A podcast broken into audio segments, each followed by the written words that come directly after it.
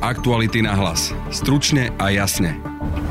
Boris Kolár dnes vysvetľoval stretnutie s Jaroslavom Haščákom z Penty. Chodíte bežne za majiteľmi médií ovplyvňovať ich obsah? Nie, nechodím bežne, ani tento obsah som neovplyvňoval som sa pýtal len, či to sú jeho osobné e, pokyny a pýtal som, pýtal som, alebo jednu vec som od neho žiadal, áno. Parlament má tento týždeň opäť riešiť obmedzenia interrupcií. Koalícia je nejednotná, no zákon, ktorý zavedie povinnú lehotu na interrupciu až 4 dní od požiadania po zákrok, môže prejsť s podporou opozície. Niekoľko hlasov sa zrejme nájde aj v smere. Robert Fico to však nebude. Toto je výsostné zvrchované právo ženy, do ktorého by sa nemalo vstupovať. To je môj názor. Budete počuť aj rozhovor s navrhovateľom obmedzení potratov Richardom Vašečkom z klubu Oľano. Štát umožňuje, dáva slobodu ľuďom v tomto, napriek tomu, že sa fajčenie pokladá za zlé, aj pre toho jednotlivca, aj pre spoločnosť, odrádza ho. Tento princíp je aj v prípade potratov. A aj liberálov z Oľano, Andreja Stančíka a Moniku Kozelovú. Pokiaľ nepríde ku kompromisu a oni aspoň tie naše naše no zóny neskorigujú a nevezmú si ich za svoje, tak jednoducho vyzerá to tak, že my všetci nezahlasujeme za tento zákon. Pýtali sme sa aj šéfov klubov SAS za ľudí a sme rodina. Počúvate podcast Aktuality na hlas. Moje meno je Peter Hanák. Excuse me, could you please take a picture of us? Well, of course, just step here. We take photo with Tatras. How to... Just press this button, okay? No jasné, very good. Yes, like this, smile. Tak, trochu to the right. Nie, nie, opačne, nie, nie, no right, doľava, do, no, no left, do left. Nezáleží na tom, kde ste. Angličtina sa vám zíde všade. Zapíšte sa do našich online kurzov a učte sa, nech ste kdekoľvek. The Bridge. Škola, kde sa angličtinu naučíte. Predseda parlamentu a strany Zmerodina Boris Kolár priznal stretnutie s oligarchom zo skupiny Penta Jaroslavom Haščákom, známym aj z kauzy Gorila. Haščák najprv stretnutie vysvetlil tým, že píše knihu o politike.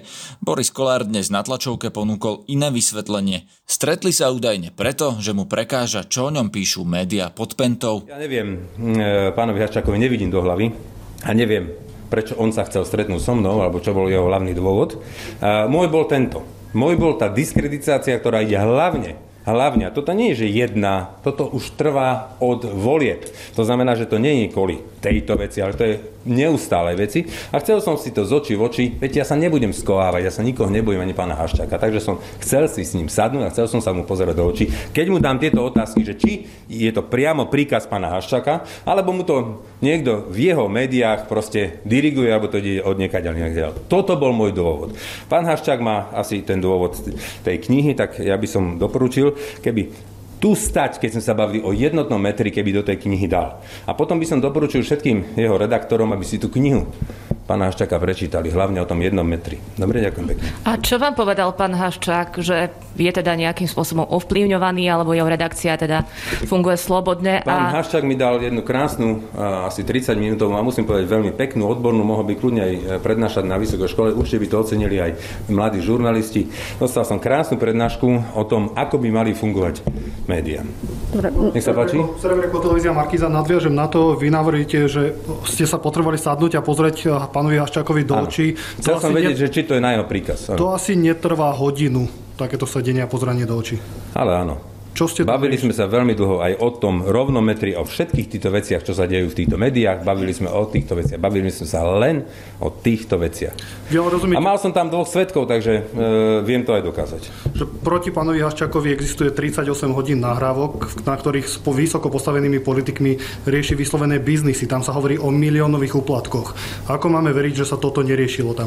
Pán reaktor, keby som chcel robiť nejaké tajné veci, tak nepôjdem o štvrtej po obede do reštaurácie môjho kolegu e, Martina Borgulu do hotela, kde je plná terasa ľudí, kde je plná, tera, kde je plná reštaurácia ľudí, kde pán Haščák zastaví svojim služobným autom, ktorý každý pozná, rovno pred vchodom, kde Martin Borgula zastaví rovno pred vchodom, tak asi by som nešiel konšpiračné veci robiť s týmto. Ja mám čisté svedomie a môžem sa pozrieť vám aj takto s týmto dole, čisté svedomie. Bavili sme sa len o týchto atakoch O tomto jedinom som sa s ním bavil a mám na to dvoch svetkov. Ako teda si máme vysvetliť ten rozpor vo vyjadreniach? Pán Haščák hovoril o nejakej knihe zrazu. To sa pýtajte pána Haščáka. Ja som povedal, nevidím do jeho hlavy. Možno, že naozaj ide písať knihu a možno naozaj chce vedieť, ako fungujem, ako reagujem, ako budem reagovať na jeho udičky. Možno z toho niečo použije. Nech sa Poprosím. páči. Ďalšia otázka. Poprosím už ďalšiu redakciu, pán redaktor, naozaj. Stručne, prečo teda nie v Môžeme kancelárii, lebo naozaj dodržiavať? vidíme, že do parlamentu pravidelne chodia rôzni podnikatelia, rôzne pod- podnikateľské skupiny. Nie je s tým problém. Prečo zrazu v hoteli v Bratislave niekde? Lebo som sa vracal zo služobnej cesty, som sa vracal zo služobnej cesty. Keby to bolo cez deň, o jednej, o druhej, o tretej, áno, nemám s tým problém, zavolal by som ho sem do parlamentu. Takisto ako tu nasadil pán uh, Soták dva dní dozadu. Ja s tým nemám absolútny problém. Miro Kern, denník N. Nech sa páči, pán. Uh, tie vaše vysvetlenia toho stretnutia sa teda rozchádzajú. Uh, vôbec ste sa nebavili o tej knihe. Znamená to teda, že pán Haščák klamal? Nie, nehovorím, že pán Haščák klamal, ja hovorím, nevidím do jeho hlavy. Nevidím do jeho hlavy, možno jeho, naozaj jeho dôvod bol preto, aby sa došiel pozrieť na toho kolára. V živote sme sa nestretli, nerozprávali. A možno, že naozaj z toho niečo do tej knihy dá. To ja neviem. Keď ste teda chceli od neho, aby uh, tá pluska nepísala o vás, alebo aby, Nie, aby, aby ja vám som chcel povedal, len že... jednu jedinú vec. Hm? Chcel som sa spýtať, pýtal som sa ho na jednu vec. Prečo takéto útoky idú len z tejto plusky a z tejto, z tejto plus sedmičky, z jeho médií? Či to je jeho osobná, osobný záujem? A môžem vám všetkým prezradiť, že musím povedať, že pán Haščák bol veľmi otvorený a myslím si, že bol veľmi úprimný v odpovedi, keď mi povedal, no tak budem otvorený, niekde tunak je nula, toto je že neutrál, a tunak je nemám vás rád. Tak sa nachádzate v tom spektre nemám vás rád, čo bol veľmi úprimný a za tomu ďakujem. Chodíte bežne za majiteľmi médií ovplyvňovať ich obsah? Nie, nechodím bežne, ani tento obsah som neovplyvňoval. Som sa pýtal len, či to sú jeho osobné e, pokyny a pýtal som, pýtal som, alebo jednu vec som od neho žiadal, áno. A to tu na kľudne poviem. Aby zariadil, aby sa e, meralo jedným metrom, úplne rovnakým jedným metrom. Nič iné som od neho nechcel. To je všetko, máme tu dvoch svetkov. Dobrý deň, Rok, ďalšie RTVS. Keď teda máte predstavu, že majiteľ média ovplyvňuje médium, nemali by ste aj vypredať fan rádio v tom prípade? A máte pocit, že som ho niekde ovplyvňoval? No vy ste išli za pánom Haščákom, ktorý je majiteľom, nešli ste za šéf-redaktorom, čiže zrejme to je prax. Ešte raz, máte pocit, že fan rádio niekomu niekde e, bolo treba ovplyvniť, lebo fan rádio nejakým spôsobom robí politiku a robí kauzy? Myslím si, že len hrá pesničky a zabáva ľudí. Takže keď raz budeme robiť špatné vtipy a dojdete za mnou, pán redaktor, a poviete, pán Kolár, mohli by ste tie vtipy robiť lepšie? Priznávam sa tu na pred všetkými médiami, prídem do rádia, chalani, prosím vás, pekne, prestaňte blbnúť, buďte humornejší, vtipnejší, lebo teraz vás musím trošku povplyvňovať, lebo málo zabávate ten, tento národ. Takže áno, v tomto prípade by som zasiahol a ešte by som povedať aj Adele, aj Saifovi, buďte humornejší, buďte vtipnejší, sú ťažké časy, ľudia sa potrebujú zabaviť. Ešte neúplne ste odpovedali kolegovi na otázku, teda rozprávali ste sa o tej knihe, on vám povedal pán Haščák, že píše knihu, opýtal sa vás v tomto kontexte niečo? Som vám povedal, že do jeho hlavy nevidím. No, jeho, ale- jeho aktivita mohla byť táto, moja bola táto. No, o tej knihe sme sa nebavili. knihu. O tej knihe sme sa nebavili. Všetkých tých ľudí, ktorý, od ktorých ste žiadali ich hlavu, potom ako sa stretli s Marianom Kočnerom, ako sa toto líši od vášho stretnutia s pánom Haščákom, o ktorom roky vieme, že je hlavným aktorom kauzy Gorila? No prepáčte mi, tak po týchto útokoch s kým sa mám stretnúť? S upratovačkou alebo s, s vrátnikom z plusky? Ale kto to robí? No tak ako kto to robí? Tak ako myslím, že je jasné, komu to patrí. A myslíte, že ja sa budem skovávať pred pánom Haščákom? Nie. Stretol som sa s ním v centre mesta v reštaurácii hotela. Aktuality na hlas. Stručne a jasne. Interrupcie v parlamente rozdeľujú nielen koalíciu, ale aj najväčší klub Oľano. Už v druhom čítaní je zákon, ktorým sa zakazuje reklama na potrat. Predlžuje sa povinná lahota medzi žiadosťou a zákrokom na 96 hodín a zavádza sa potreba druhého lekárskeho posudku.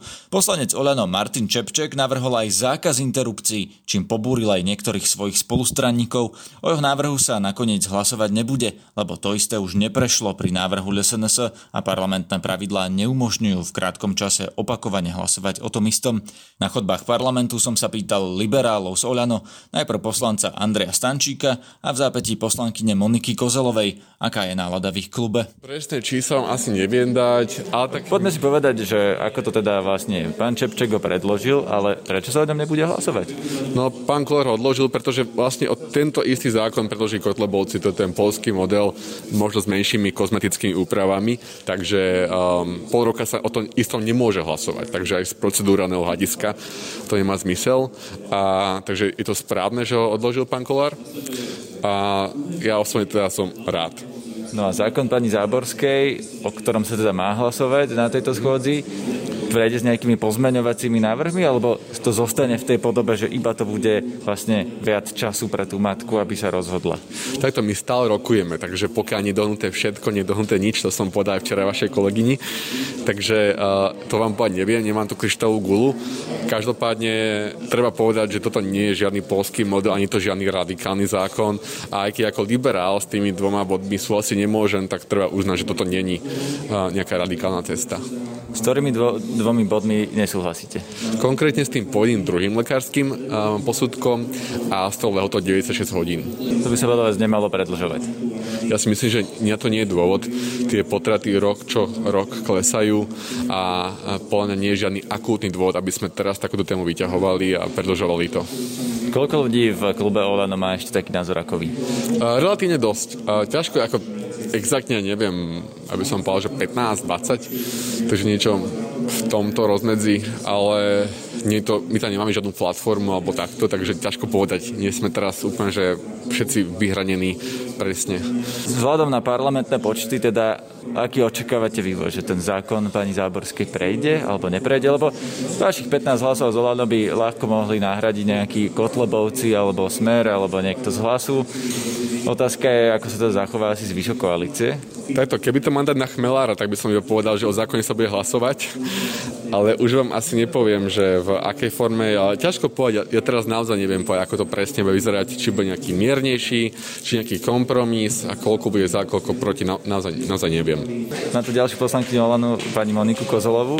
Ako vy odhadujete to hlasovanie o interrupčnom zákone pani Záborskej? Prejde to, či neprejde? O prvým kolom, teda prvým čítaním to prešlo? No, prvým čítaním to prešlo, lebo v podstate kolegovia im to posunuli, do druhého čítania s tým, že uh, príde k pozmeňovaku a či to prejde teraz, nie som si tým taká istá. Už avizoval niekto, že to nepodporí?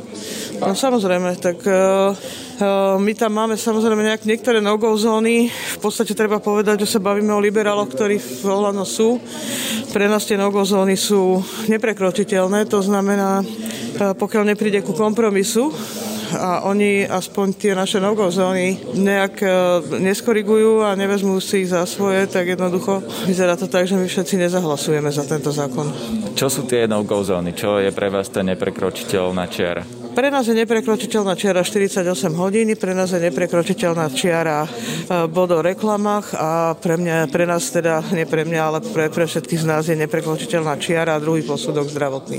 Keď sa teraz zahrám na vášho oponenta, tak by som mohol povedať, že čo je na tom zlé, že tá žena dostane viac času sa rozhodnúť? No jednoducho tá žena je v strese tak či tak a, a ešte je spôsobovať ďalší stres. No naraz, keď je rozhodnutá, tak je rozhodnutá. Akurát bude o mnoho väčšie, väčšie väčšom strese o ďalších 48 hodín, na čo je to dobré. A to možno, aby viac zvážila život toho dieťaťa budúceho? Nie, ona keď je rozhodnutá, tak je rozhodnutá. Tam naozaj málo kedy prichádza k tomu, že ona keď je rozhodnutá, tak musí mať na to naozaj vážny dôvod. Nie je to tak jednoduché. Ženy nechodia na interrupciu len tak, lebo sa mi chce. Pretože predsa len to je zá, zá, zákrok do toho, do toho tela ženy. A aj na psychiku to nie je pre ňu jednoduché. Ale keď hovoríte, že je to vlastne jedno, že aj tak je rozhodnutá, tak nie je potom jedno, že či bude mať kratšiu alebo dlhšiu lehotu? Nechcete mi, neviem, či rozumieť, ale ja sa bavím o tom, že v podstate tá žena je v strese minimálne tých 48 hodín. Ešte má byť ďalších 48 hodín, lebo nemá to zmysel, na čo ju trápime. Predseda poslaneckého klubu Sme rodina Peter Pčolinský, po ňom šéf Smeru Robert Fico. Nebudeme sa veľmi k nemu vyjadrovať, lebo ešte nemám naštudovaný a, a práve preto, že sú tam rôzne rozpory, najmä medzi Olano a Saskou, tak sme sa dohodli, že tento bod sa presunie na koniec schôdze a dovtedy sa tie rozpory vyjasnia. My máme zásadu, že v otázkach tohto typu je voľné hlasovanie v poslaneckom klube. Myslím si, že je dôležité rešpektovať aj iný kultúrno-etický názor ako ten, ktorý vlastníme vo vlastnej hlave. Ak dovolíte, ja len môžem zopakovať svoj postoj, to je môj postoj, ale nikomu nevnúcujem. Myslím si, že súčasná právna úprava umelého prerušenia tehotenstva je moderná a dobrá a nie je treba ju meniť. Akékoľvek sprísňovanie podmienok umelého prerušenia tehotenstva podľa mňa smeruje len a len k čiernej turistike že budú vychádzať na povrch prípady, kedy ženy pôjdu za zákrokmi do iných krajín, kde to je možné. Potom sa bude šíriť čierny trh, kde tieto zákroky môžu byť robené v podmienkách, ktoré nezodpovedajú štandardom. To je môj názor. Ja si myslím, že žena sa má rozhodnúť, či podstupí alebo nepodstupí zákrok a do toho by nemali byť e, vnášané žiadne iné momenty. Pamätám sa na jeden prípad, e, pán redaktor, ktorý som mal na stole, keď som zastupoval Slovensko na Európskom súde pre ľudské práva, kde občan jedného štátu, muž sa domáhal práva, keďže jeho manželka išla na umelé prerušenie tehotenstva, aby bol pri poskytovaní súhlasu, že len s jeho súhlasom je možné takýto zákrok e, podstúpiť. Vtedy veľmi správne judikatora Európskeho súdu povedala, že toto je výsostné, zvrchované právo ženy, do ktorého by sa nemalo vstupovať. To je môj názor. Ak ale niekto z dôvodu náboženského presvedčenia má iný názor. Ja ho musím rešpektovať. Ja predsa nemôžem e, aj v klube strany Smer sociálna demokracia, kde máme ľudí, ktorí sú kresťansky založení, hlboko kresťansky založení, povedať, že zakazujem ti vyjadriť svoj názor. Preto u nás bude voľné hlasovanie. Ja budem hlasovať proti akýmkoľvek úpravám súčasného právneho stavu. To je môj postoj. Rozpory medzi navrhovateľmi z Oľano a odporcami z SAS sú viaceré. Napríklad poslankyňa SAS Jana Cigániková navrhla uľahčenie interrupcií tzv. potratovou tabletkou. Kolega Laco Bariak sa na to pýtal predsedničok poslaneckých klubov za ľudí Jany Žitňanskej a SAS Anny Zemanovej. Na koaličnej rade sme sa dohodli, že tento bod sa presunie na koniec schôdze, práve preto, že pani poslankyňa Záborská ako predkladateľka ešte nemá sfinalizovaný pozmenujúci návrh. A ona sa mala aj stretnúť e, s časťou klubu Olano, ktorá zase podpísala sa pod návrh e, pozmenujúceho návrhu, teda aj pani poslankyni Cigánikovej, aj ďalších poslancov. Čiže na teraz my sme vecne ešte nerokovali o týchto pozmeňujúcich návrhoch, lebo čakáme teda, čo vzíde aj z tej dohody pani poslankyni Záborskej s časťou klubu Olano, či tam bude nejaký pozmeňovák, aký bude a to pôjde na koaličnú radu a tým sa budeme zaoberať. Čiže koaličná rada ešte reálne o tom nerokovala? Nie, my sme schvál presunuli ten bod na koniec schôdze, aby sme mali priestor, aby ona mala priestor ešte to nejako dokončiť a aby mohli sme sa potom zaoberať. Ja len preto sa pýtam, lebo pani Ciganíková to prezentovala ako koaličný pozmeňujúci návrh. Takto, sú tam podpísaní poslanci zo všetkých štyroch poslaneckých klubov, čiže áno, je to mm-hmm. koaličný, ale nie je to také, že celá koalícia za tým stojí, hej, že nie je to mhm. spoločný návrh, ale je to návrh časti poslancov. Jasne. Dobre, poprosím k tomu niečo. Je to veľmi podobné, predpokladám, že na koaličnej rade budú prezentované obidva e, pozmeňovacie návrhy. Je ťažko predpokladať, že by zišiel nejaký spoločný prienik, bolo by to optimálne, keby sa to podarilo. Myslím si, že na konečnom dôsledku rozhodnú poslanci v plene hlasovaním. Možno ešte by som doplnila jednu vec. Ja som odporúčila aj mojim kolegom, ktorí sú podpísaní pod tým už existujúcim pozmeňujúcim návrhom, že možno niektoré body alebo nech dajú hlasovať o jednotlivých bodoch samostatne, že je možno, že niektoré tie body budú príchodné aj pre tú druhú stranu.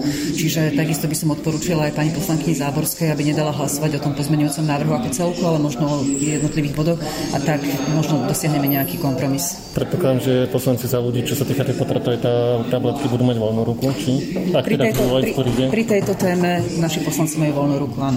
Vy osobne? Ja osobne myslím si, že moje postoje sú dlhodobo známe, čiže budem hlasovať v súlade so svojím svedomím. Čiže proti? A v prípade potratovej tabletky? Nepodporím. Pri mikrofóne mám teraz poslanca za Olano alebo Kresťanskú úniu pána Richarda Vašečku. Dobrý deň. Dobrý deň. Pán Vašečka, vieme už v akej podobe teda nakoniec prejde ten zákon, ktorý navrhuje poslankyňa Záborská, ale Vieme, že aj pán poslanec Čepček tam niečo svoje predložil, to bolo vyradené. Čiže teraz vieme už v akej podobe sa upraví, čo sa upraví pri interrupciách? Úplne nevieme už z toho dôvodu, že ten proces trvá. Vlastne druhé čítanie, ktoré teraz prebieha na tejto schôdzi, je práve o tom, že poslanci môžu, ktorýkoľvek poslanec, predložiť pozmeňujúci návrh priamo pri prerokovaní v plene. Čiže nemôžeme absolútne v tejto chvíli to uzavrieť, že v akej podobe. Ja ako jeden z predkladateľov hovorím, že podľa nás je tento návrh vyvážený, je už významným kompromisom z hľadiska e, aj rôznych postojov v spoločnosti, aj v parlamente.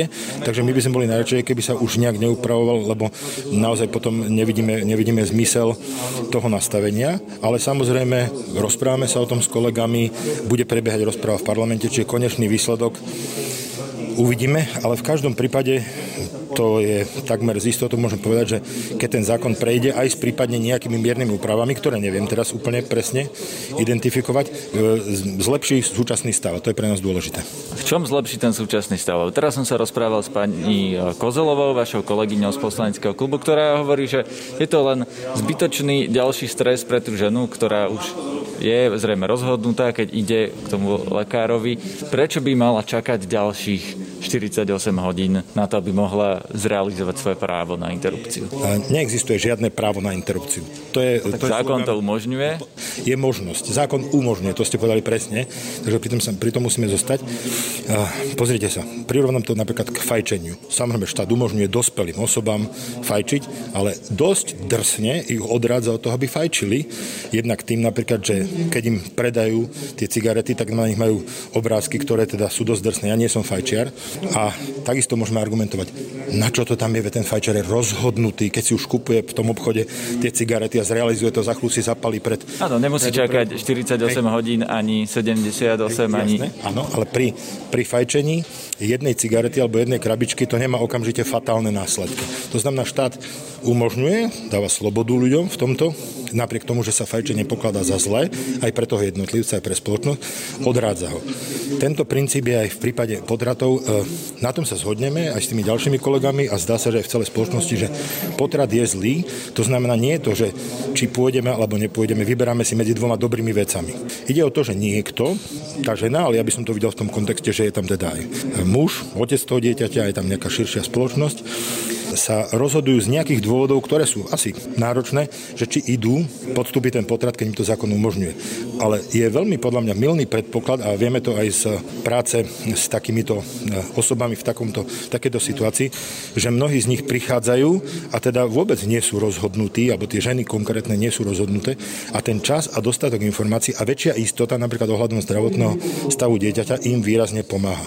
Áno, môže sa stať, že ak o nejakých ďalších niekoľko hodín dlhšie sa to oddiali, možno bude ten stres alebo to nevyspatie o jeden alebo dva dní viac, čo určite niečím cieľom. Na druhej strane potrat je tak vážna vec a taká fatálna pre ženu, aj pre dieťa, že myslím si, že jeden, dva dní viac na rozmýšľanie a dostatok informácií, lebo to je jedno s druhým, tu nie je len o oddialenie. Keby sme len menili tých 96 hodín, to by bolo málo.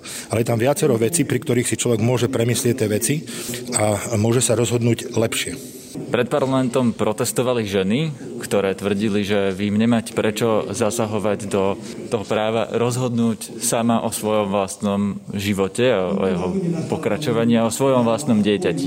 Čo by ste im odkázali? Alebo ako reagujete na protesty tých žien, o ktorých vlastne vy budete hlasovať?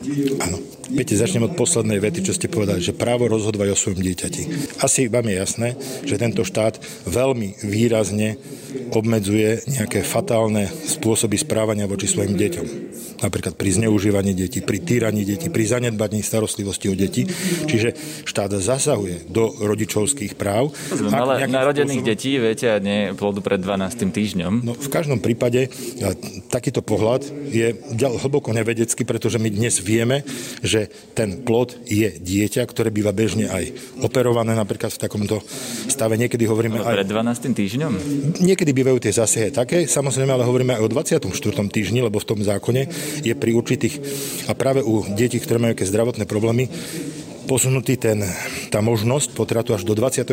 týždňa, to znamená, že už do času, keď niektoré deti sa už môžu aj narodiť a v extrémnych prípadoch aj prežijú. Takže hovoríme, hovoríme o tom, že je to dieťa, je to nenarodené dieťa, tu je rozličný pohľad. Hej? V tom Keby pohľade... som zavolal ginekologovi a on vyvráti vaše slova, ako budete na to reagovať? Ja by som zase zavolal inému ginekologovi, napríklad ku ktorému chodí moja manželka, a ten by zase vyvrátil jeho slova. Čiže znova, aj medzi ginekologmi by to bola otázka názoru, ale poviem takto ja nie som ginekolog a myslím, že zbytočne, aby sme teraz e, robili nejaké, aby som sa ja natiahol nejaké lekárske, lekárske termíny. Ale čo chcem povedať no, je... Teraz ste sa odvolali na lekárskú vedu, preto sa na to no, pýtam, no, ja som, nie, ste sa nasmerovali tú debatu sem. Ja som sa všeobecne na biológiu odvolal, ktorú teda som študoval aj na strednej škole, takže viem, ako vyzerá vývin dieťaťa, to sú všeobecné vedomosti. Odborné, ginekologické, to by som sa neodvážil, to by som naozaj nechal na tých odborníkov, ale vrátim sa späť k tým protestujúcim ženám. Napríklad dnes, takisto na tom istom mieste, posunulo sa to tak, aby sa zbytočne nevytváralo napätie. Bude sa ďalšia, ďalšia skupina, ktorá podporuje tento zákon. Ale e, čo by som nejak povedal, alebo aj čo hovorím, keď na to príde, ľuďom, ktorí protestujú proti niečomu takomu, je, že my im žiadne možnosti neberieme. To znamená, že tu sa používa argumentácia, ktorá možno, keby sme dávali zákon, ktorý zakazuje potrat v niektorých prípadoch alebo úplne, tak by som povedal, že máme, máme o čom diskutovať. Ale tu im nikto možnosť neberie. Tu akorát hovoríme, že keď sa zhodneme, že potrat nie je dobré riešenie, my tvrdíme, že treba viac času a treba viac informácií a treba väčšiu aj zdravotnú istotu, preto aj ten posudok je to otázka toho, že zastupujeme nejakých voličov, ktorí majú názor, ktorí si myslia, že takto je to dobre a preto to predkladáme do parlamentu. Bude sa o tom rokovať, bude sa o tom hlasovať. Ak vám toto kolegovia podporia a ten zákon by prešiel, budete spokojní? Bude to konečné riešenie potratov pre toto volebné obdobie?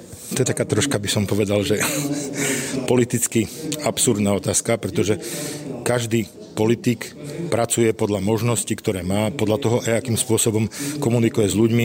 Ja sa napríklad teraz stretám veľa ľuďmi napríklad z oblasti školstva, mládeže a tak ďalej a získam od nich podnety. To znamená, nie je ani otázka na nás, že my nepodávame tie zákony, aby my sme boli spokojní, alebo sme mali nejakú politickú agendu, ale to, aká je situácia v spoločnosti, aká je situácia napríklad aj s potratmi, aj s pôrodmi na Slovensku.